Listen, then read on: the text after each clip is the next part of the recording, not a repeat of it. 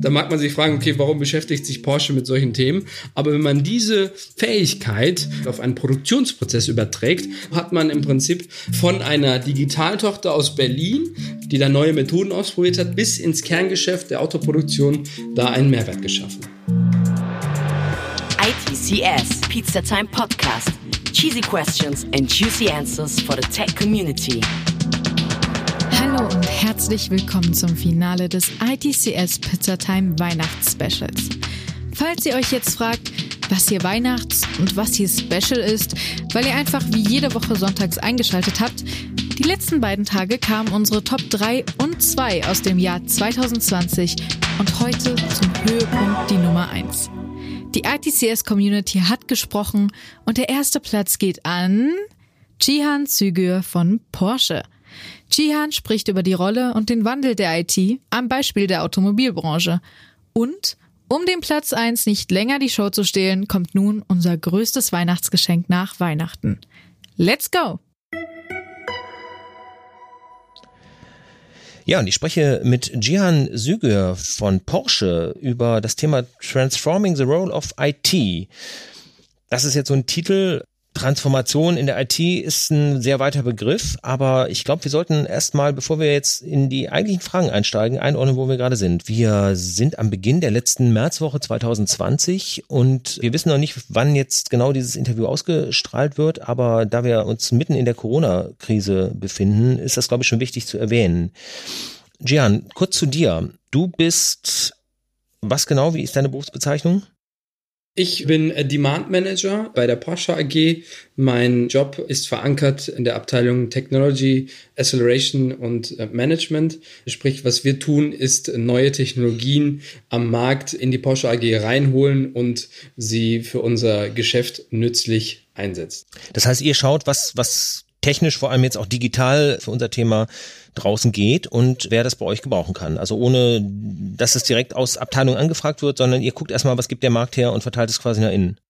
Genau so ist es. Und meistens ist es ja nicht so, dass es einfach ein Durchlauf ist. Wir kaufen ein und setzen das ein, sondern das muss dann auch an unsere Geschäftsprozesse angepasst werden, an Sicherheitsanforderungen, an weitere Designanforderungen, ja, an die Qualitätsansprüche, sowohl innerhalb als auch außerhalb der Porsche AG. Und wir sind im Prinzip dann der Counterpart, der das reinholt und den Fachbereichen, sei es in der Entwicklung, sei es in der Produktion, sei es im Vertrieb, dann dort schnell einsatzfähig zur Verfügung stellt.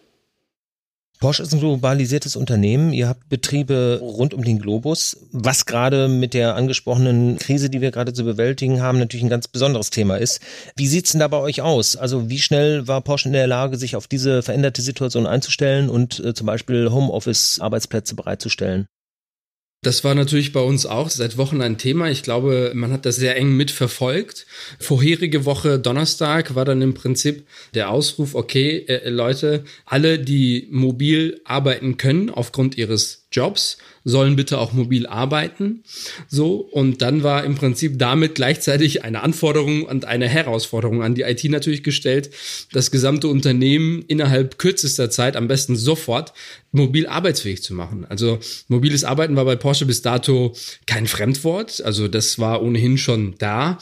Aber für mich war so, mobil arbeiten dürfen, war cool mobil arbeiten müssen, ist ein bisschen strange. So. Und jetzt, wo man feststellt, okay, dass nicht mehr nur die Vorreiter mobil arbeiten, sondern eigentlich alle mobil arbeiten müssen, war das bei uns in der IT natürlich auch eine Herausforderung, da zuzusehen, dass VPN, Virtual Private Network, im Prinzip von zu Hause aus die direkte Verbindung an das Unternehmensnetzwerk, das bereitzustellen, die technischen Herausforderungen, die technischen Anforderungen dahingehend anzupassen in kürzester Zeit, war schon ein Thema.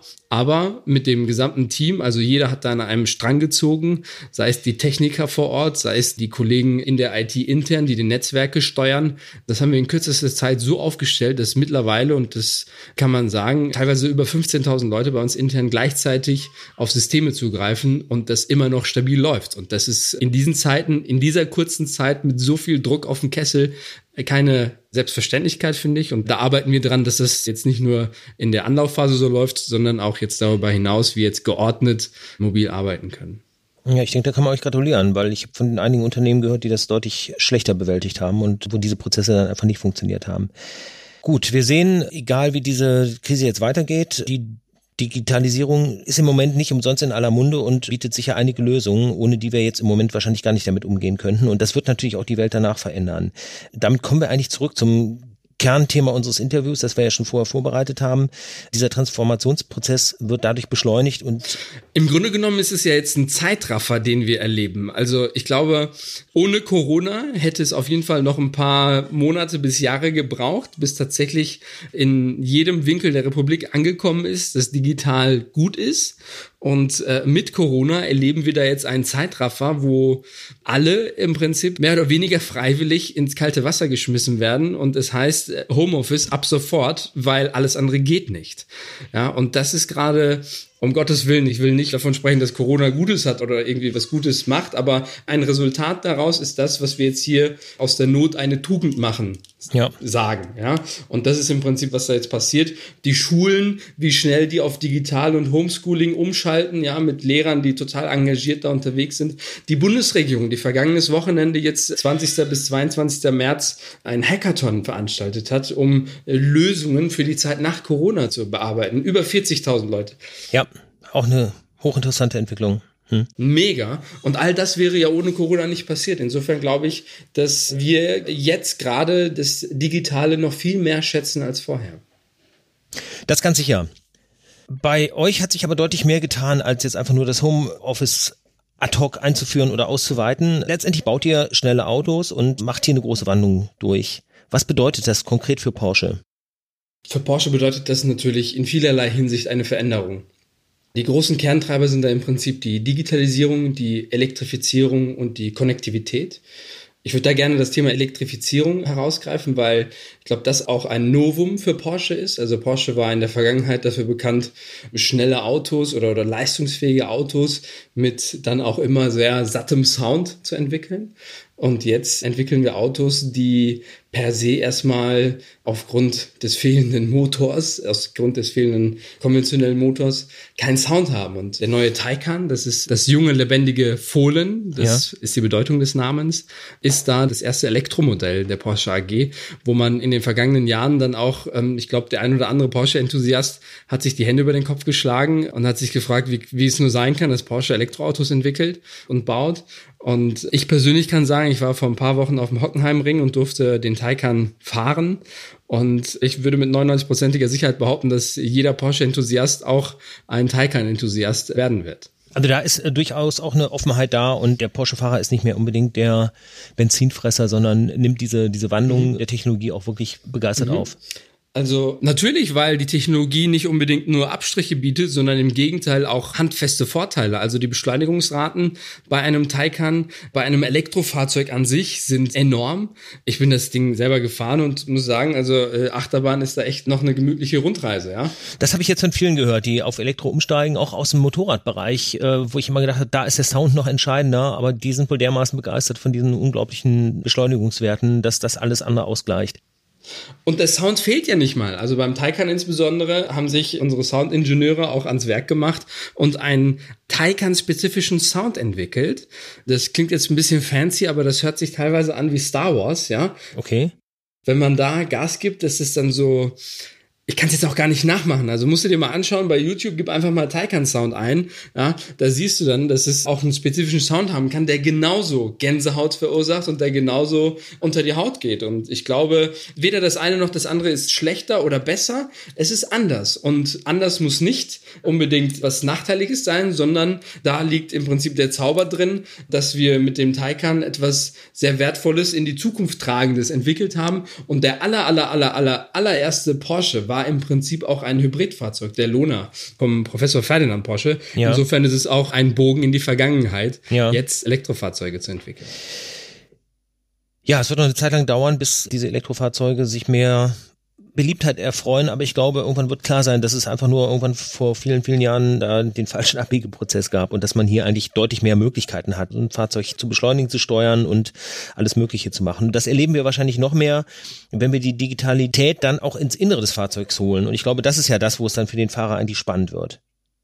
Absolut. Also wir sind seit Jahren dran gewohnt, mit unseren iPhones, Smartphones und so weiter einen Screen vor der Nase zu haben, der uns im Prinzip jeden Wunsch von den Lippen abliest und wir alles Mögliche mit Apps anreichern und das eigentliche Gerät, also das mechanische Gerät, was wir da haben, dann erst wirklich dadurch wertvoll wird durch die zusätzlichen Mehrwertdienste, die man da im Prinzip per Apps dann draufholt und nichts anderes. Man hört ja oft die Metapher Smartphone auf Rädern, ja, das sind die neuen Autos. Ich ich würde nicht sagen Smartphone, ich würde sagen Rechenzentrum auf Rädern, ja. Also, weil wir da mittlerweile so viele Codezeilen auch einfach drin haben in einem neuen Fahrzeug, die Steuergeräte, die miteinander kommunizieren und dann auch noch die Car-to-Car Communication und Car-to-X Communication, was da alles noch Möglichkeiten hinterstecken, wird sich in der Zukunft noch viel, viel mehr erweitern. Und ein ganz kleines Beispiel ist nur im neuen Taycan beispielsweise der Second Screen. Der Fahrer hat einen Screen und dann gibt es dann nochmal im Armaturenbrett die, in der Mitte die Screen Screens und dann hat der Beifahrer jetzt auch noch einen Screen da, der zusätzlich für weitere Inhalte im Prinzip zur Verfügung steht. Und das ist aus meiner Sicht auch nur der Anfang. Wie wird diese ja auch empfindliche Technologie im, im Cockpit denn von den Fahrern wahrgenommen? Wenn ich jetzt daran denke, dass mein Telefon auch nicht immer unbedingt das zuverlässigste ist und dass generell eigentlich alles, wo IT drin steckt, immer noch Fehler passieren, die für mich aber nicht mehr so nachvollziehbar sind wie früher, wenn einfach mal so ein eine Benzinleitung ausgefallen ist oder keine Ahnung, also irgendwas, was, was ich noch sehen, fühlen, riechen konnte. Ähm, macht das euren Kunden zum Teil auch Angst? Mm, ich glaube, äh, selbstverständlich hat man da nicht 100% immer durchgängig die allerbesten Erfahrungen mit den digitalen Geräten, die wir haben. Also dann stürzt auch mal was ab oder, oder dann, dann funktioniert auch mal etwas nicht. Aber gerade wie bei Porsche, Qualität, äh, höchste Qualität ist der Kernwert der Marke. Also das, das hat uns schon immer getrieben, ja.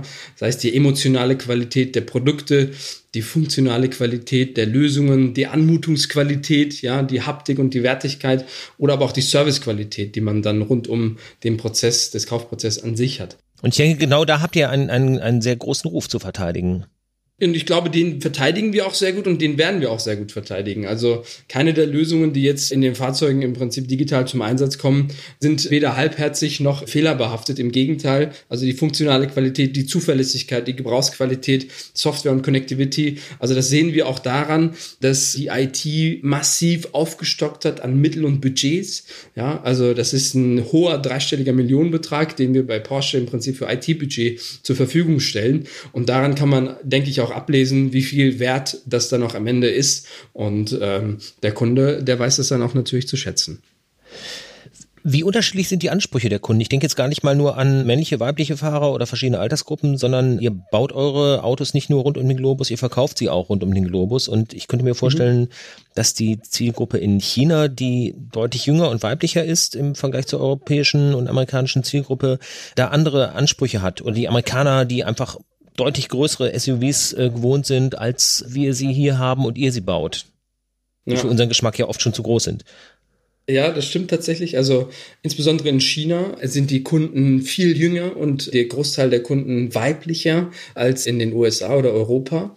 Dazu kommt, dass die chinesischen Kunden in der Regel ich sag mal in Hochkomma ungeduldiger sind. Das heißt, wenn der Kunde da ins Porsche Kundenzentrum kommt, dann will der im Zweifel das Auto gleich mitnehmen. Was völlig legitim ist, ja. Also ich, ich bezahle es, ich will das mitnehmen.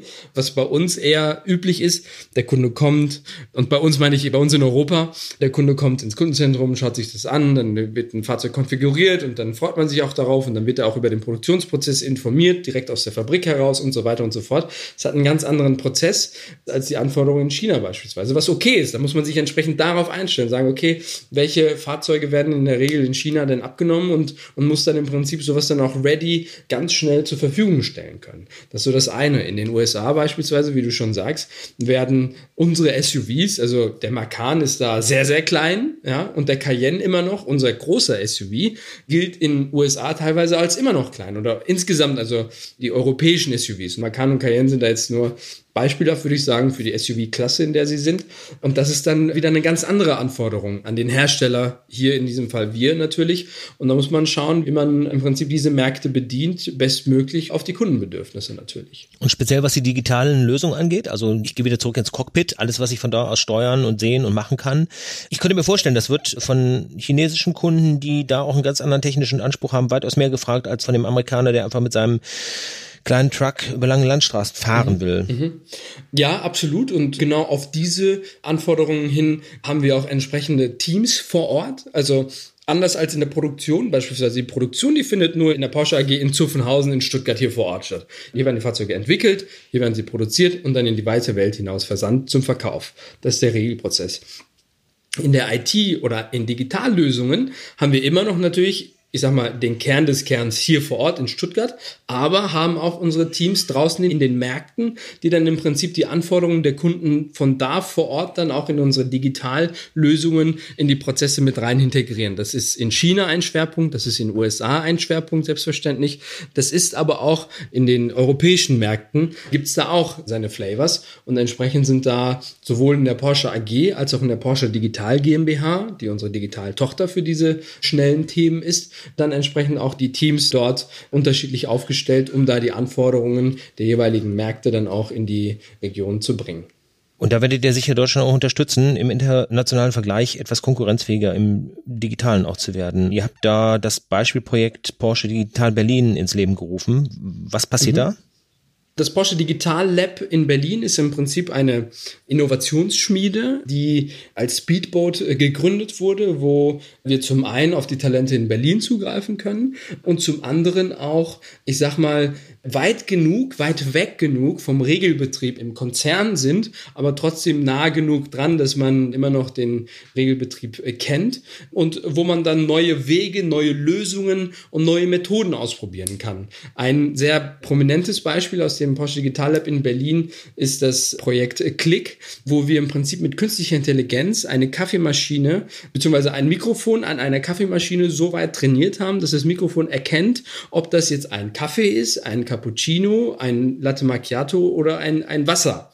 Ja, da mhm. mag man sich fragen, okay, warum beschäftigt sich Porsche mit solchen Themen? Aber wenn man diese Fähigkeit, das erkennen zu können, ob etwas A, B, C oder D ist, wenn man das zum Beispiel auf einen Produktionsprozess überträgt, dann kann man sagen, der Werker, der jetzt bei der Produktion des Fahrzeugs im Prinzip eine Stecker zusammensteckt, kann dann mit Hilfe des Systems eine Unterstützung bekommen, wo das System dann sagt, äh, stopp, Moment mal, ich glaube, die Steckverbindung hat nicht richtig gesteckt. Ich habe gehört, dass der Ton nicht satt war, beispielsweise, ja, dass die Steckverbindung nicht, nicht, nicht, mhm. nicht richtig gesteckt hat. Und dann kann im Prinzip die Qualität da nochmal, wenn es nur ein Quäntchen ist, wenn nur bei einem Fahrzeug die Steckverbindung damit reduziert wird, dass da was schief läuft, dann ist schon viel gewonnen, weil die Liegenbleiber bei Porsche bleiben nicht liegen, weil das Fahrzeug an sich irgendwelche Themen hat, sondern das ist eine, eine, eine Ursache und das ja. kann man dann damit beheben und so hat man im Prinzip von einer digital Digitaltochter aus Berlin, die da neue Methoden ausprobiert hat, bis ins Kerngeschäft der Autoproduktion da einen Mehrwert geschaffen. Setzt ihr das auch im Fahrzeug ein? Also ich denke, wenn, wenn ich unterscheiden kann, ob ich einen Cappuccino oder einen Kaffee aus der Maschine bekomme, dann kann ich auch Geräusche auswerten, die im Fahrzeug stattfinden während der Fahrt. Das wäre ganz sicherlich was für die Zukunft, kann ich mir sehr gut vorstellen, dass das in der Zukunft eventuell auch eingesetzt wird. Da muss man sich dann natürlich nochmal mit den Themen des Datenschutzes und der Übertragung solcher Daten nochmal unterhalten. Aber kann ich mir sehr gut vorstellen, dass das, wie du schon sagst, ja, dass dieser Skill dann auch für andere Cases an der Stelle dann eingesetzt wird, auf jeden Fall. Jetzt ist jeder siebte Arbeitsplatz hier in Deutschland in der Automobilindustrie. Ich könnte mir vorstellen, ihr habt damit auch eine Sonderstellung im Bereich der digitalen Transformation.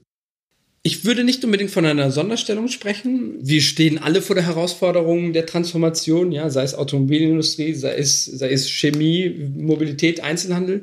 Ich glaube aber sehr wohl, wie du schon sagst, aufgrund der Tatsache, dass nun mal jeder siebte Arbeitsplatz in Deutschland an der Automobilindustrie hängt, direkt oder indirekt, glaube ich, dass wir von einer hervorgehobenen Stellung sprechen können. Also das ist unser Brot- und Buttergeschäft in Deutschland, ja, dass wir Autos bauen, dass wir sehr gute Autos bauen und da ist Porsche Anbieter. Es gibt auch noch genug andere und ich glaube, wir machen einen sehr guten Job in Deutschland heraus also, und, und haben das in den vergangenen Jahren gemacht. Jetzt ist die Frage, wie wir im Prinzip diese Fähigkeit gut Autos entwickeln zu können und produzieren und verkaufen zu können, wie wir das ins nächste Jahrhundert tragen. Und da, glaube ich, stehen wir alle vor ähnlichen Herausforderungen, dass im Prinzip das Fahrzeug selber nicht mehr nur mit dem Verkauf im Prinzip es dann damit getan ist. Wir haben ein Fahrzeug verkauft und haben dann eventuell noch Serviceprozesse, wie dass der Kunde im After Sales dann nochmal in die Werkstatt kommt oder dass man mit dem dann auf jeden Fall nochmal ein enges Verhältnis pflegt. Aber darüber hinaus, und das ist eigentlich der neue Skill, der da reinkommt, insbesondere für die Automobilindustrie, was dann da nochmal sehr spannend ist, dass wir über diesen Verkaufsprozess und After Sales Prozess hinaus mit dem Kunden ein Ökosystem entwickeln, dass er nach wie vor dann mit beispielsweise Mehrwertdiensten mit uns im Austausch ist und ein enges Verhältnis mit uns pflegt. Ich finde immer, da ist ein sehr nettes Beispiel Vorwerk mit dem Thermomix. Ja, Vorwerk verkauft den Thermomix und in der Vergangenheit das, das Produkt war ja fast schon abgeschrieben, aber dann hat man im Prinzip nochmal zum Lebensabend des Produktes ein Ökosystem um den Thermomix drumherum entwickelt, sodass heute Millionen Apps downgeloadet werden, Rezepte geteilt werden und Leute ihre Erfahrungen damit teilen. Und das ist für mich ein sehr gutes Beispiel, wie ein Hersteller um sein Produkt herum digitale Mehrwertdienste angeboten hat. Und genau das ist das, was wir auch in der Automobilindustrie machen müssen, um unser Produkt, im Prinzip das Auto und die Mobilität und bei Porsche exklusive, sportliche, nachhaltige Mobilität dann auch in die Zukunft tragen zu können. So, jetzt gibt's ja nicht nur den Taycan als äh, modernen elektrisch betriebenen Wagen, sondern ihr habt natürlich immer noch viele Fans des klassischen 911er. Aber auch in dem wird es Veränderungen geben, neue coole Ausstattungselemente. Welche Rolle spielt dein Bereich dafür? Ja, du hast vollkommen recht. Also der Elva, das ist im Prinzip das Kernelement vom Porsche. Ja, Porsche ist Elva, Elva ist Porsche.